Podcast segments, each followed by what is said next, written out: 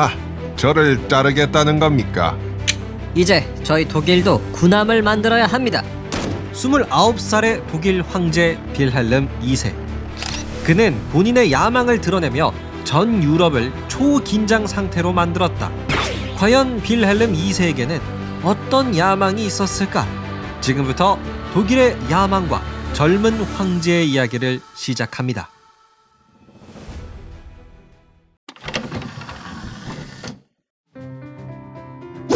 때는 1871년 독일은 통일되었다. 독일 제국 만세! 이제 하나의 독일 제국이 되어 앞으로 나아가자! 이렇게 독일 제국이 탄생할 수 있었던 건 비스마르크라는 총리의 역할이 컸었는데 비스마르크가 말한다. 우리 독일 제국이 통일할 수 있었던 건 물론 우리의 강력한 군사력 덕분이었습니다. 하지만 이제 독일 제국은 더 이상의 전쟁 욕심을 내지 않을 것입니다. 다른 나라의 영토도 빼앗지도 않을 것입니다. 모두 안심하십시오. 그랬다. 독일 제국의 총리 비스마르크는 아주 뛰어난 외교 전략을 펼쳤다. 독일 제국에겐 전쟁 욕심이 없다, 식민지 욕심이 없다. 라는 공식적인 발언을 하며 당시 강대국 영국, 러시아, 오스트리아, 이탈리아 등을 안심시켰다. 그런데 영원할 줄 알았던 비스마르크의 인기도 점점 줄어들기 시작했다. 비스마르크가 말한다. 아니, 내 말대로 해. 너 내가 누군 줄 알아? 내가 임마 독일 통일도 시키고 세계 최초로 의료 보험도 만들고 연금 보험도 만들고 다 했어. 그랬다.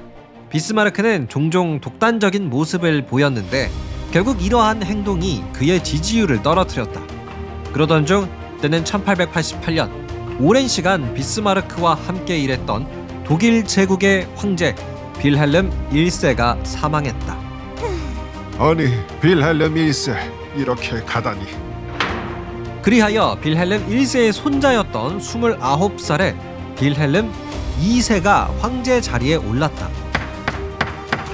독일의 황제 빌헬름 2세가 선언한다.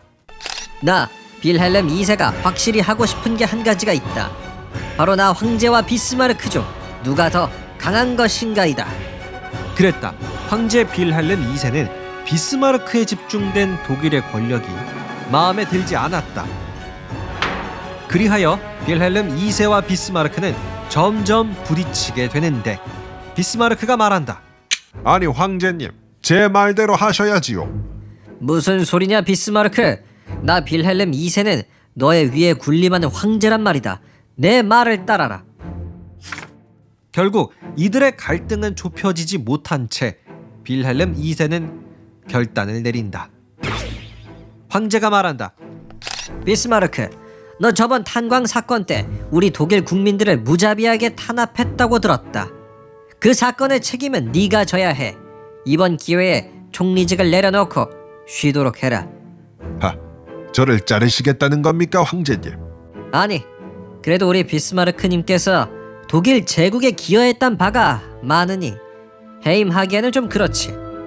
그냥 자네가 보기 좋게 스스로 사임을 하지 그래. 알겠습니다. 제가 제 발로 걸어 나가지요. 그랬다. 때는 1890년 독일 제국에 엄청난 영향을 줬던 총리 비스마르크는 정치계를 떠났다. 자 이렇게 비스마르크는 물러나고 빌헬름 2세가 이끄는 독일 제국의 새로운 시대가 열리는데 그는 국민들을 모아놓고 이렇게 연설했다. 나 빌헬름 2세는 이렇게 생각한다. 독일적인 것이 세계를 치유하리라. 황제 빌헬름 2세는 평화주의자 비스마르크와 전혀 다른 사람이었다.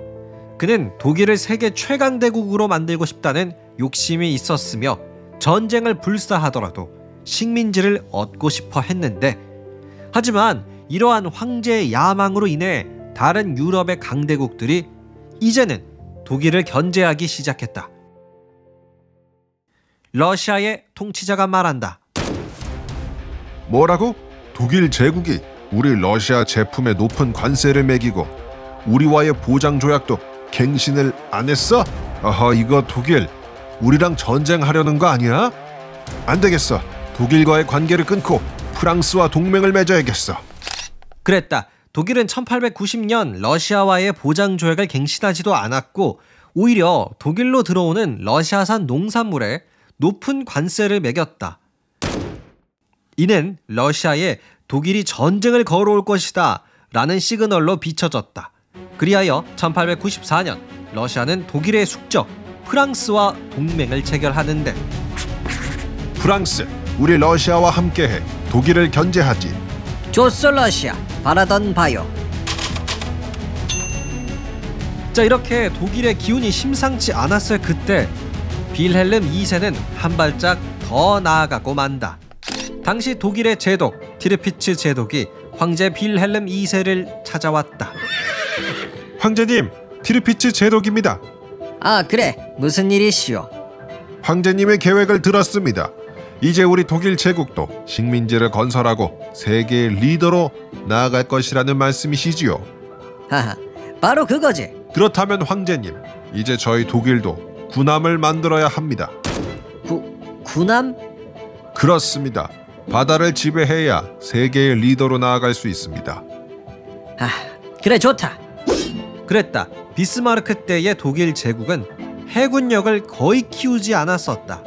하지만 황제 빌헬름 2세는 세계의 리더라는 야망이 있었기에 상당한 수의 군함을 만들기 시작하는데 하지만 이러한 독일의 행동 당시 최강대국 영국의 심기를 건드리고 마는데 영국의 통치자가 말한다. 아니 독일이 군함을 만들기 시작했다고? 아 이러면 안 되는데 어쩔 수 없다. 우리도 조치를 취하는 수밖에. 당시 영국의 외교 정책은 영광스러운 고립이었다. 이는 영국의 힘이 너무나도 셌기 때문에 굳이 다른 나라와 동맹할 필요가 없다는 뜻이었다. 하지만 독일 제국이 갑자기 군함을 만들고 식민지 욕심을 내자 더 이상 영국은 영광스러운 고립 정책을 유지하지 않았다. 영국의 통치자가 말한다. 아 독일이 저렇게 군함을 만든다면 우리 영국도 좀 불안해지는데 말이야. 좋아, 우리도 이제 팀을 하나 만들어야겠어. 지금부터 우리 영국은 프랑스 그리고 러시아와 동맹을 맺는다. 그랬다. 1904년 그리고 1907년 영국은 프랑스 그리고 러시아와 동맹을 체결했다. 바로 이것이 오늘날 우리가 삼국 협상이라 부르는 영국, 프랑스, 러시아 세 나라의 동맹 체제였다. 그리고 이 세 나라의 목표는 단 한 가지였다. 독일 제국을 견제한다. 독일 꼼짝 마 그런데 독일 제국 또한 삼국 협상에 맞서는 나름의 동맹 체제를 갖고 있었다. 하 우리 독일 제국을 뭘로 보고 우리도 동맹이 있다고 오스트리아 헝가리 제국 그리고 이탈리아와 동맹을 이루었다 이렇게 독일 제국은 오스트리아 헝가리 제국과 이탈리아와 삼국 동맹을 미리 만들어 놨었다. 그리하여 1900년대 초 유럽은 영국, 프랑스, 러시아가 하나로 뭉친 팀과 독일, 오스트리아 헝가리 제국 그리고 이탈리아가 하나로 뭉친 팀 간의 위험한 경쟁이 시작되었다. 그리고 아주 작은 불씨로도 이 동맹들 간의 전쟁 터질 수 있었는데 그렇다면 그 작은 불씨는 무엇이었을까? 다음 시간에 계속됩니다. 끝.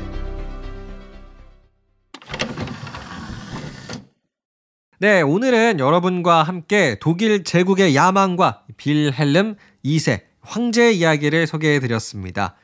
비스마르크가 독일 총리에서 잘리고 나서 빌헬름 2세는 본인의 야망을 좀 서슴없이 드러냈는데요. 근데 이런 독일의 야망 때문에 결과적으로는 제1차 세계대전의 주요한 원인이 됩니다. 그런데요, 이 1차 세계대전이 터지게 되는 그 결정적인 사건은 또 따로 있는데요. 바로 오스트리아 제국의 황태자가 암살을 당하는 사라예보 사건입니다. 다음 시간에는요, 이 사라예보 사건에 대해서 소개해 드리도록 하겠습니다. 오늘 이야기 재미있으셨다면 구독과 하트 꼭 눌러주세요. 감사합니다. 안녕히 계세요.